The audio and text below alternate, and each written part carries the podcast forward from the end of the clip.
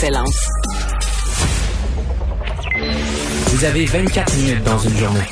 Tout savoir en 24 minutes. Pour s'informer et comprendre en 24 minutes, ici Mario Dumont, en compagnie de Vincent Dessureau, des studios de Cube Radio, la station d'affaires publique de Québecor. Voici Tout savoir en 24 minutes. Tout savoir en 24 minutes. Une autre journée chargée d'actualité. Lendemain de face à face, on parlera beaucoup de la campagne fédérale, euh, dossier d'Edgar Fruitier également qui est sorti de prison, les recherches qui se poursuivent pour une troisième journée, euh, les recherches pour retrouver le jeune Jake Côté. Mais commençons par euh, la COVID-19 et euh, une lettre de Christian Dubé, le ministre de la Santé, écrite pour les Québécois. Donc, activité qui fait pas nécessairement très souvent, a publié une, un long texte sur Facebook pour parler de la situation en ce moment au Québec avec des mots assez forts parce que le titre étant Vivre avec le virus, où Christian Dubé nous dit en gros que euh, on doit arrêter d'attendre une sortie de crise, une date de sortie de crise, euh, parce que c'est constamment repoussé et que ça pourrait prendre des mois, voire des années. Le mot année, là, je l'ai pas vu dans les euh, communications officielles du gouvernement du Québec récemment. Euh, il dit d'ailleurs euh, s'être levé hier matin, avant l'aube, préoccupé. J'ai pensé à vous, les Québécois, Québécoises, et comment je vais le j'avais le devoir de vous expliquer la situation dans laquelle on se trouve. Il explique donc que la situation au Québec est bonne en termes de vaccination par rapport au reste du monde, euh, que la situation est sous contrôle dans les hôpitaux, mais que dans les prochaines semaines, les choses pourraient changer. Et ce qu'il dit de plus, bon, de plus fort, dit qu'est-ce qui nous attend sur un horizon plus éloigné? On pensait, il y a encore quelques temps, que ce serait possible d'atteindre l'immunité collective avec la vaccination. Mais les mutations du virus repoussent toujours plus loin cet espoir. Le virus a de grandes chances de muter. Alors, au lieu de chercher la date où tout va se terminé. On va devoir apprendre à vivre avec le virus. Euh, on va devoir accepter un certain nombre de cas et un certain nombre d'hospitalisations si on veut retrouver une vie normale. Elle dit que ça posera des défis constants dans les mois et peut-être même les années à venir, disant qu'on allait devoir renforcer le système de santé, que c'est un des objectifs ambitieux mais réalistes en demandant aux Québécois de garder le moral. Euh... J'ai beaucoup de commentaires. D'abord, je, je, commençais par dire, euh, commentaire vraiment, euh, petite affaire, là le moment est pas euh, le moment est pas banal. Là. vendredi après-midi, à la veille d'une une fin de semaine de trois jours, là, souvent on dit en politique, c'est le genre de fin de semaine où les gens se parlent, où les idées rentrent tu sais, les idées rentrent dans les têtes. Quand on, un cogite, choix, on, a un choix politique préliminaire le vendredi avant la fête du travail. Le mardi matin, on rentre au bureau avec un choix sûr. Pourquoi? Parce qu'on a jasé, on a vu des amis, on a placoté, tu comprends? et donc là, euh, clairement, Christian Dubé veut que le monde se parle de ça. Veut que les Québécois intègrent ça, en discutent entre eux ça. Un. Deux, euh, je trouve qu'il y a beaucoup de sagesse. Il parle un peu, de toute manière, il parle un peu comme un premier ministre, il parle un peu comme un chef de gouvernement. Mais il a quand même un poste très important. Il est ministre de la Santé, puis il est autorisé à parler de ça, mais... Et, moi, comme citoyen, j'ai comme l'impression que... que... D'abord, j'ai l'impression qu'on me prend au sérieux, qu'on me prend pour un adulte, mais j'ai reproché au gouvernement Legault des fois, comme donné, c'était un peu... là je, comprenais que les mesures étaient nécessaires, mais dans la façon de nous les présenter, c'était comme on nous prend par la main. Puis faut dire un défi de 18 jours. Puis la ben lumière au bout du tunnel, mais elle n'arrivait jamais. C'est ça. Là, il n'y en a plus de lumière. Là. On ben, n'attendra pas après la Il y a peu de lumière. Parce que je veux dire, présentement, les écoles sont ouvertes. On va au restaurant avec notre passeport vaccinal. On va au restaurant. Il y a, une vie, là. On n'est pas, on n'est pas l'hiver passé, là. On n'est pas enfermé chez nous avec un couvre-feu, puis il euh, faut, choisir l'heure qu'on va prendre une marche, là. Ouais, mais est-ce que c'est pas plus, on est sorti du tunnel, mais c'est juste que c'est ça, là. C'est ça. On est. C'est ça. On est sorti, mais c'est pas, c'est pas ce qu'il y avait avant de rentrer dans le tunnel. Exactement. Puis, je veux dire, entre toi et moi, euh, je pense que c'est une façon de penser mature. Puis si jamais par le plus grand des hasards, le virus mute moins, puis on est chanceux, puis on s'en sort de la pandémie. Je pense que personne ne va reprocher à Christian Dubé, mais la réflexion, elle, elle, mérite d'être faite.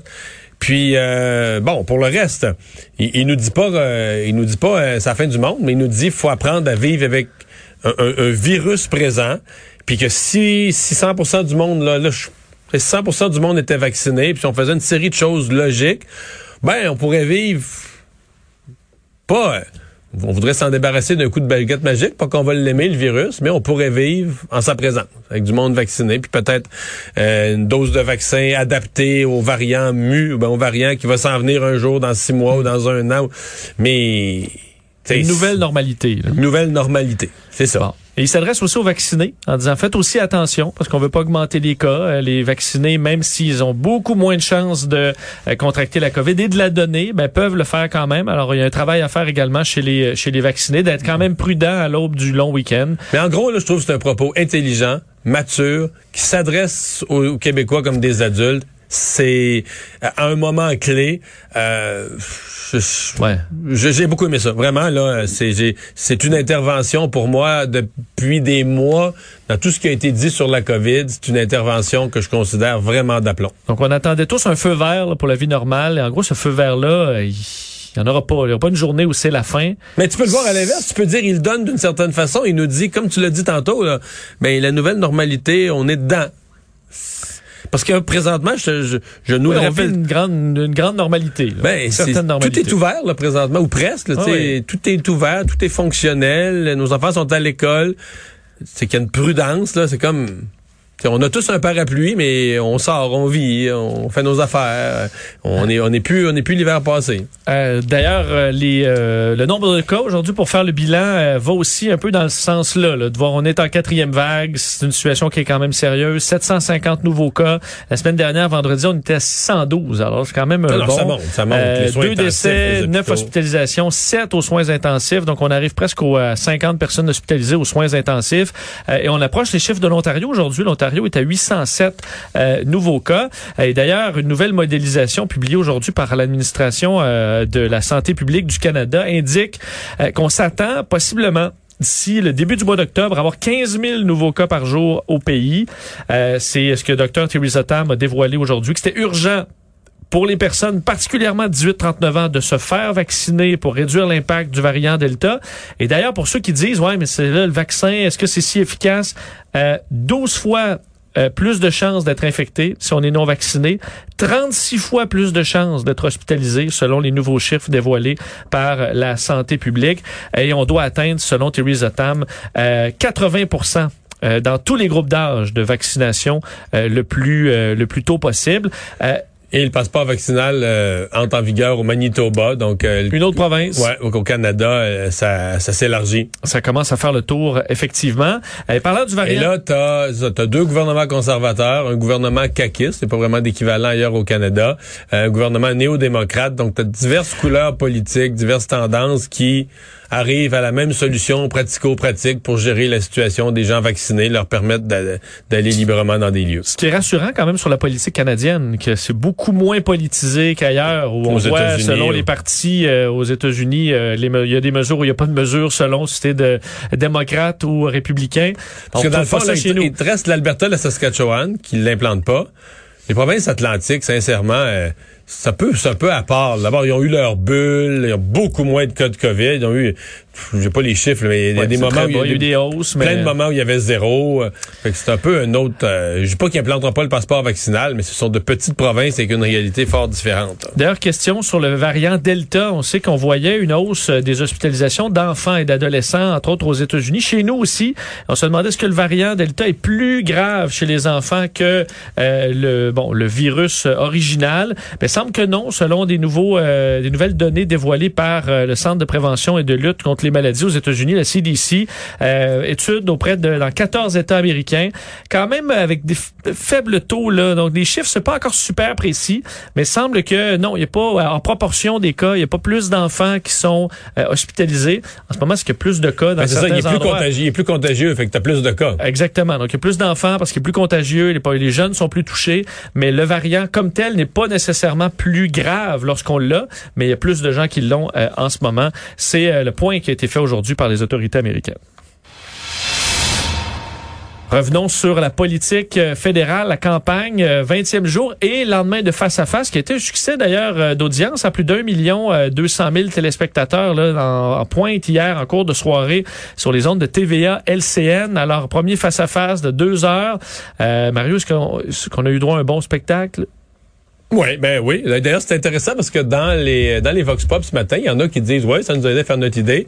Il y en a quand même plusieurs, toujours surpris, qui, qui disent non, non, non, moi, euh, je suis partisan d'un parti, là, je, je, je change pas d'idée, mais j'aime ça. Tu sais, c'est un bon divertissement.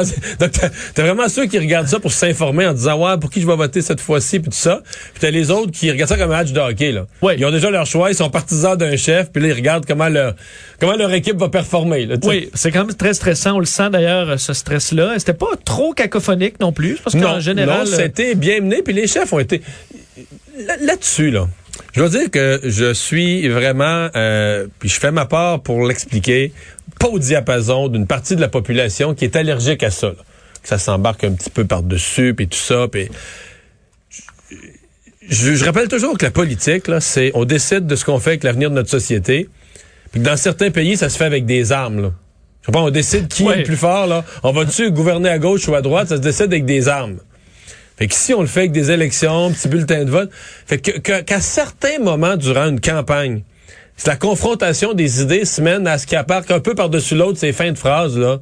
Excusez-moi, là, c'est, c'est juste normal, là. Si, Ouais, si- quand le plus déplacé, c'est fais-toi pousser une colonne, c'est Ouais. de tutoyer quelqu'un, c'est c'est pas si grave. C'est ça. Sais, parce que là, chacun a ses idées. Il y a des carrières politiques qui vont se finir. Tu peux être pendant quatre ans où les idées politiques de l'autre, t'es aimes pas, puis c'est celles qui vont te gouverner. C'est gros ce qui arrive. C'est pas, c'est pas petit, c'est pas banal. Puis ceux qui disent c'est du pareil au même, c'est pas vrai. C'est faux. Tu sais, s'il y a des choix à faire. Donc, que les gens, en faisant leur choix, soient émotifs, euh, passionnés, euh, au point de s'embarquer un peu par-dessus l'autre dans les phrases, ben, c'est, c'est l'ordre des choses. Excusez-moi, là, c'est l'ordre des choses, puis il faut endurer ça, puis il faut choisir. Tu sais, comme électeur, il faut remercier le ciel de vivre, d'être né dans un pays où il y a la démocratie. Euh, Penses-tu en 30 secondes, est-ce que le- l'aiguille va bouger d'un parti ou de l'autre dans les prochains J'ai j'ai sondages? hâte de voir. Là, les premiers signes, je suis les, les maniaques en sondage au Canada, ils disent que la tendance conservatrice se poursuit, qui ferait le meilleur premier ministre, Aaron O'Toole, ça continue à monter, mais je me méfie. là. Hmm. Puis ça prend une couple de jours avant qu'on ait les effets du face-à-face. Moi, dans les lendemains de face-à-face, ce que je vois aujourd'hui, euh, ça semble être léger avantage bloc, la court terme. Dans le sens que Yves-François Blanchette, lui, a repris sa campagne un petit peu plus à l'offensive. Euh, Erin O'Toole a plusieurs questions qui sont restées sans réponse. Donc ça, ça le traîne le, ça, ça- le lendemain. Je pense qu'il a été bon pour rassurer son public. Mais je pense qu'il a laissé des questions sans réponse qui font que son lendemain puis son surlendemain de campagne, il traîne toujours ces questions-là. Puis là, plus les sondages montent pour lui, mais plus on va vouloir des réponses précises parce qu'on se dit, hey, hey, s'il gouverne, on veut savoir ce qu'il va faire. Dans le cas de M. Trudeau, il a été bon, mais lui aussi, là. Mais lui, c'est pas des questions sans réponse. C'est toujours la même question. Est-ce qu'il fallait déclencher une élection? Pourquoi une élection? Est-ce qu'on avait besoin d'une élection en temps de pandémie? Il s'en sort pas. Après 20 jours, on est encore là. Ça montre qu'il n'a pas réussi son coup. Et, et- et moi, je reste avec. Je, je ne. Suis pas capable de me faire une idée finale. là. Tu sais, la phrase qu'il a dite. euh, on reviendra en élection dans 18 mois. Là, si c'est minoritaire, va venir en élection dans 18 mois. Je comprends pourquoi il l'a dit. Lui, il l'a dit parce qu'il dit, garde, là, mettez-moi majoritaire, puis ça va être réglé pour 4 ans. Et C'est sûr que pour lui, c'est plus avantageux d'être réglé pour 4 ans aussi. Mais, je ça, les personnes qui regardent ça à la maison, dans leur salon, puis sont deux, trois, ils disent, voyons, il vient tout dire qu'il nous ramènera encore en élection? S'il est réélu, il va nous ramener en élection dans 18 mois. Tu sais, entre lui, il le dit comme un constat, un peu comme une menace en disant, hey, mettez-moi majoritaire. là. Mais les gens qui le reçoivent chez eux, ils disent, voyons, ils viennent nous plonger en élection. Puis l'élection n'est pas encore faite. On est juste rendu au débat de cette élection-là. Puis il est déjà rendu à nous parler de l'autre qui aurait lieu dans 18 mois. Si... Je suis pas sûr que ça, c'était une bonne phrase à lancer à ce moment-là. Euh, D'ailleurs, dans ce qui restait un peu de ce débat des suites, euh, bon, Erin O'Toole, le dossier des armes d'assaut, euh, qui, qui est revenu aujourd'hui dans les points de presse des différents chefs. On sait qu'hier, euh, Justin Trudeau a attaqué Erin O'Toole disant qu'il euh, proposait de ramener les armes d'assaut dans le pays, euh, qu'il allait ramener le fusil de Polytechnique, ce que niait euh, Erin O'Toole. On sait qu'effectivement, dans les, les, bon, le Parti conservateur propose dans sa plateforme d'abolir le projet de loi C-71 et le décret de mai 2020 qui Propose, de le, ouais, propose de le remplacer par quelque chose, pas quoi. on sait pas quoi. Et il y a le dossier de- du terme arme d'assaut qui est très flou. Euh, on sait qu'il y a arme à feu de style, arme d'assaut, les armes d'assaut. Donc, on peut jouer des fois sur cette ligne-là et donner des réponses floues. Euh, c'est revenu donc aujourd'hui. Je vais vous faire entendre les commentaires là-dessus d'Erin O'Toole et de Justin Trudeau sur le dossier des armes. On va maintenir l'interdiction sur les armes d'assaut et on va travailler avec les policiers et, à- et avec un processus transparent sur la sécurité publique. Ce manque de clarté sur cet enjeu-là est malheureusement typique d'un chef qui dit une chose aux groupes d'intérêts spéciaux, que ce soit les groupes anti-choix, que ce soit euh, le lobby des armes à feu, que ce soit euh, ceux qui nient les changements climatiques, et il essaye de dire le contraire aux Canadiens. Bon, alors on verra si le dossier euh, va, va- va- revenir dans les prochains jours. Mais quand- le propos d'Erin O'Toole, est- ce qu'on vient d'entendre, c'est ferme, là. Mais est-ce que ça concorde avec ce qui est écrit? À mon avis, il y a de la, il y a de la réconciliation à faire. à faire entre, euh, entre les deux. Euh, le NPD a dévoilé, euh, resté à Québec, euh, le NPD pour dévoiler son sa plateforme Québec, euh, Jack Meeting, le NPD. Bizarre, ça. euh, Qu'on fasse ça après le Le face à face. matin. Normalement, là, ta plateforme Québec, tu sais, comme mettons, Erin O'Toole, là, toute la soirée hier, il nous a tapé avec son contrat, avec son offre Oui. aux Québécois, ses propositions, son programme spécifique aux Québec, là, qui appelle son contrat aux Québécois, mais, mais, tu sais, normalement, là, tu veux avoir ça comme outil. Si tu penses que c'est vraiment bon, t'as- t'as- tu veux avoir ça comme outil pour le débat le plus important en français, non? Oui, Alexandre Boulris là-dessus répond que non, question de timing. On souhaitait euh, parler d'autres enjeux avant. Et là, c'est le moment de, de, de discuter avec les Québécois, de parler de la plateforme. Je vais te faire entendre Alexandre Boulris euh, là-dessus d'ailleurs. On a trouvé que c'était approprié avec euh, le premier face-à-face, le premier débat en français, d'être capable de dire oui, Jack Mead va aller parler aux francophones du Canada, mais aux Québécois et aux Québécoises, comme il le fait si bien hier. Et puis on va continuer à parler aux Québécois et aux Québécoises en, restant ici à Québec, puis en présentant euh, la plateforme Québec bonifiée c'est parce qu'il est dans le trouble qu'il se dit j'ai pas le choix, je vais être rejeté par le Québec si je n'adopte pas ce qui est de facto les positions de l'Assemblée nationale du Québec et celle du Bloc québécois. En matière de protection des intérêts du Québec, la marque, c'est le Bloc québécois, puis le NPD, c'est le produit sans nom à côté. On a Ouais. la réplique de Yves-François Blanchet. Euh, D'ailleurs, dans cette plateforme-là, on s'engage à exercer un fédéralisme asymétrique, coopératif et respectueux. Euh, répond bon, aux demandes de François Legault sur les transferts en santé, euh, les, euh, la charte de la langue française pour les entreprises de compétences fédérales. Par contre, pas dans l'ingérence nécessairement, parce que le NPD souhaite écarter les entreprises privées euh, des euh, CHSLD, des, des centres d'hébergement pour aînés. Ça, hier soir, euh, ça, hier soir, ça avait pas rapport. Je veux dire, il a laissé entendre qu'il y avait, euh, que les décès étaient survenus dans les centres, qu'ils appellent les centres qui font du profit, mais c'est des, centres privés, là, mais il a dit, il y a des centres privés, puis ça coûte moins cher. C'est pas vrai que ça coûte plus cher. Il a laissé entendre, il a dit vraiment des choses. À la limite, qu'ils me disent philosophiquement, là, moi, je, suis- je suis socialiste, pas, je peux pas vivre avec des entreprises privées dans un domaine comme les soins. Je peux accepter ça. Mais pas qu'il nous l'explique avec des faussetés. Il a dit deux. Il a dit d'abord que ça coûtait plus cher. Laissez entendre, c'est que parce que là, il faut payer en plus pour des profits, c'est faux. Là. Ça coûte moins cher parce que c'est mieux géré, ils font plus attention. C'est la bureaucratie, ça coûte cher. Donc les centres privés coûtent moins cher à l'État pour garder des personnes. Et là, en termes de décès durant la COVID, c'est une accusation complètement injuste pour les centres privés. Il y a plein de centres privés qui s'en sont fort bien sortis. Il y en a qui s'en sont mal sortis aussi. Puis il y a des centres publics où c'était la catastrophe, l'hécatombe. Et je n'ai vu aucune étude là, disant que, en tout cas au Québec, là, que ça avait été pire. Tu sais que les, les, les- et puis même, je me souviens d'un article du journal qui parlait des CHSLD qui s'en étaient le mieux sortis, puis c'était des privés. Donc j'ai l'impression vraiment là, c'était C'est des faussetés. ben, si on s'appuie, on dit n'importe quoi. là. On, on s'appuie sur des, pas sur des faits pour promouvoir quelque chose d'idéologique. Qu'on le défende sur une base idéologique, je serais pas d'accord, mais je l'accepte. C'est un point de vue valable. Mais tu peux pas dire, euh, tu sais, tu peux pas, tu peux pas dire, euh, puis surtout attribuer des décès, alors que c'est pas le cas là. Il y a des groupes de, des groupes de très bons gestionnaires de centres personnes âgées privés qui ont eu une excellente performance là, dans des circonstances épouvantables de gestion de la main d'œuvre puis tout ça. Tu peux pas, euh, surtout avec des décès, envoyer ça. Euh, J'ai trouvé que c'était, en tout cas, un peu à côté de la coche. Là. Mais Euh, je, je l'ai pas trouvé bon en général dans la soirée, là, faut dire. là.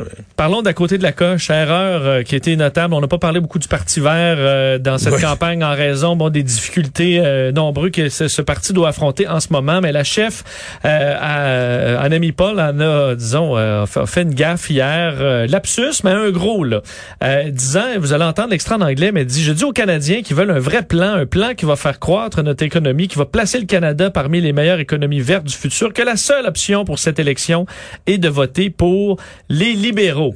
Écoutez ça.